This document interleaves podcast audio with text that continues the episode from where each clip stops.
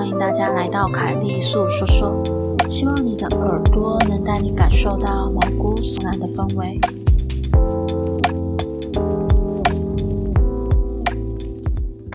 故事开始了。我之前工作的公司很糙很累，过劳根本是常态。那间公司从事电脑相关事业，那时候是开发系统的鼎盛时期。在过分严酷的劳动环境里，理所当然要加班，假日出勤，连续熬夜三天左右的人也很多。更糟的是，如果成为专案经理的话，就会变成被上头追着跑，压力大到不行。才刚开始进行开发，就连续三个专案经理辞职了。第四个专案经理 A 做事非常一丝不苟，不达目的绝不放弃的类型。谣传他甚至因此熬夜工作整整一个星期，让人觉得根本就是个工作之鬼。A 工作了半年，在专案最累、最艰困的时候，结束了自己的生命，而且呢，还是选在公司里。他似乎是在休假日被来清扫楼层的外包清洁公司人员发现的。原本这个楼层被用来当做办公室，现在则是工厂的一部分。里面安置了机器设备，他好像是在某台机器的坚固钢筋上系上绳索，然后接着果然不出所料，出现了幽灵出没的谣言。哎呀，总觉得大家都是半开玩笑的在说这件事呢。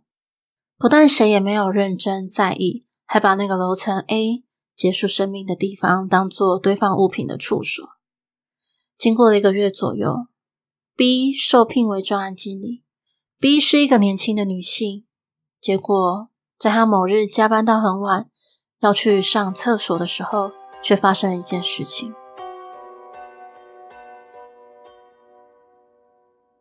B 刚刚如厕完毕，看到有个好像是拖把的影子印在地上。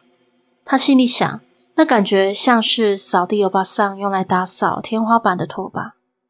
结果，那个拖把的影子。就在 B 的侧肩前停了下来，B 就好奇说：“这到底是什么影子？”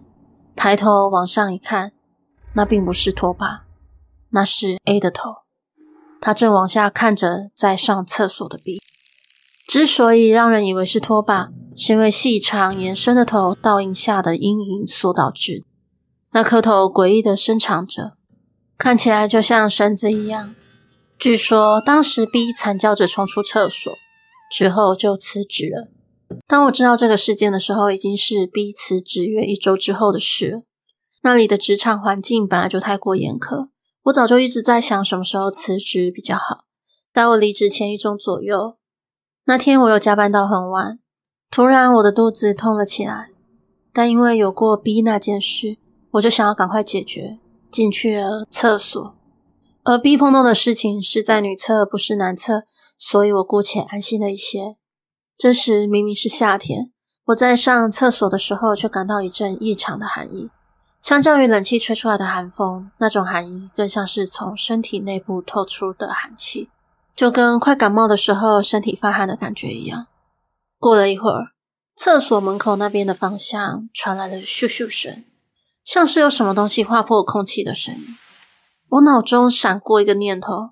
觉得那好像是扫地欧巴桑用拖把在清洁天花板，可是现在是半夜一点多，诶，怎么可能在这种时间清洁天花板呢？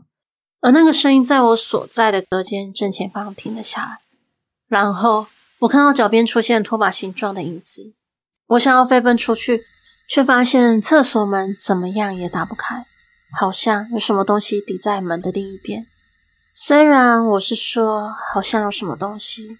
但其实我大概猜得到是，我看到那个像拖把一样的影子从天花板和隔间的空隙中向下看过来，那像是女人的头发，闻得到洗发精的香味，而且我还听得到呼吸声。那颗头怪异的伸长着，就像是长颈妖怪露乳手那样向下看，而我抬头一看，发现那是 B 的模样。隔天，我被清洁人员发现昏倒在厕所里。在这之后，也没有特别的事情发生。然后我就辞职了。我也向同事说了，我有看到 B 的幽灵，虽然想着是否要调查看看 B 辞职以后的消息，但我其实也没有好奇到那种程度。B 离职之后就换了手机号码，听说也不接公司的人打来的电话。毕竟事已至此，还要强迫人家谈工作上的事，也挺惹人厌的。反正之后也没再发生什么事。那是我头一遭看到疑似幽灵的东西。我本来就是个麻瓜体质的人，后面也没再遇到了。这是关于我老姐的故事。我老姐这人运气很好，买了彩券的话多半会中奖。虽然说是中奖，可惜也不是到三亿日币那种梦幻大奖的程度，大概就是会中个三千日币之类的金额。而因为中了太多次，都数不清了。金额比较高的大概中过三次十万日币，那时候老姐超开心的，买了松阪牛啊、黑尾鱼上腹肉之类的，我也很开心，所以我记得很清楚。而最近她不再买十张连号的彩券，而改成一次买三张。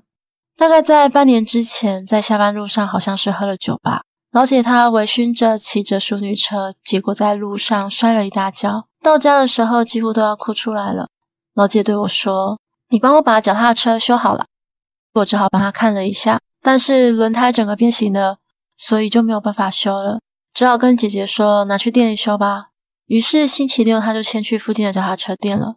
而等到我晚上回家，看到玄关旁边停着一台电动脚踏车的时候，我心里想说应该是老姐买的吧。没想到晚饭的时候，她笑得超开心的，他跟大家报告是怎么一回事。当时他去了脚踏车店给店员看过以后。结果修理费好像很贵的样子，在他深度烦恼到底要修理还是买新车的时候，有个阿婆牵着脚踏车来了。他听阿婆跟店员说话的内容，原来是想要把脚踏车处理掉，因为阿婆年纪大了要搬去养老院，继续骑脚踏车也很危险，所以就算牵过去也没有要骑。而店员就说，因为我们没有在卖二手车，要收两千五百日币才能帮你处理哦。而老姐听到这里就很开心的拜托阿婆，不然你可以给我吗？然后她就把自己的脚踏车处理掉回家了。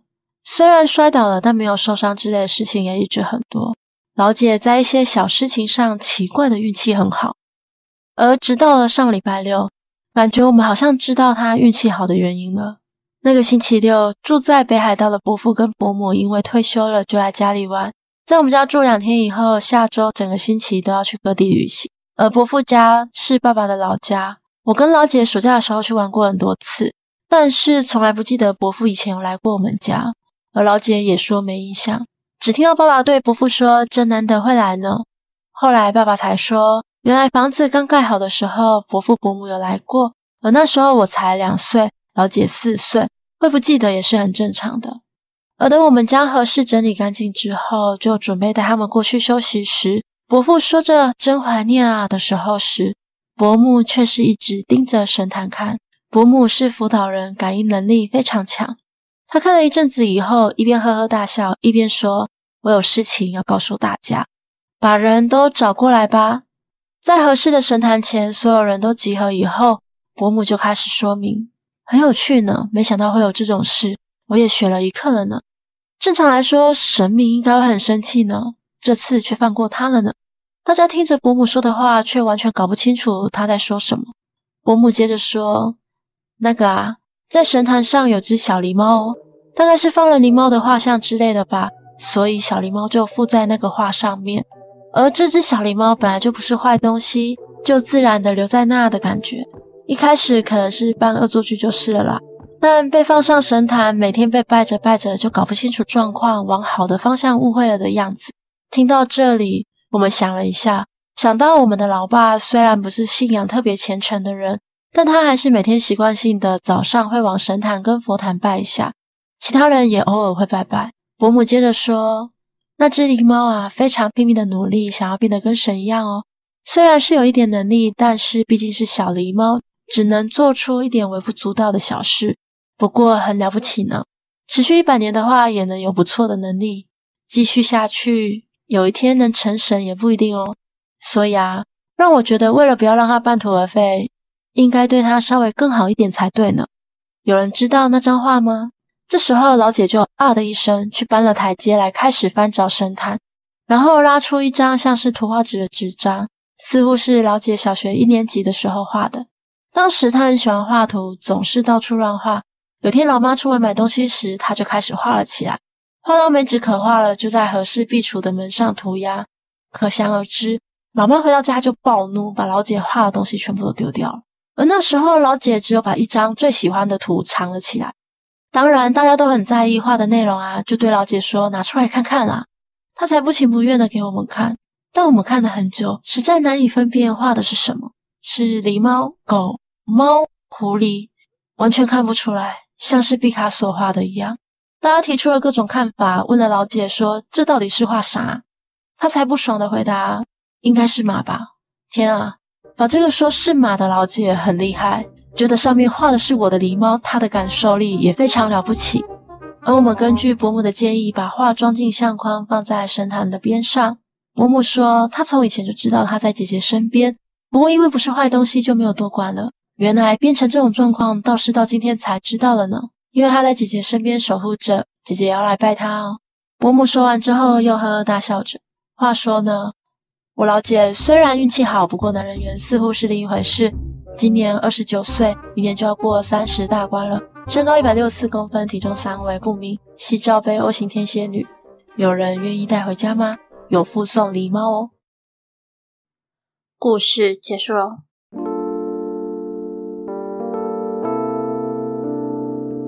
今天的节目就到这里喽。欢迎在 First Story 的留言区留言给我，也可以到 YouTube 或是 FB 粉专找我。下次你想听听什么故事呢？我们下次见喽。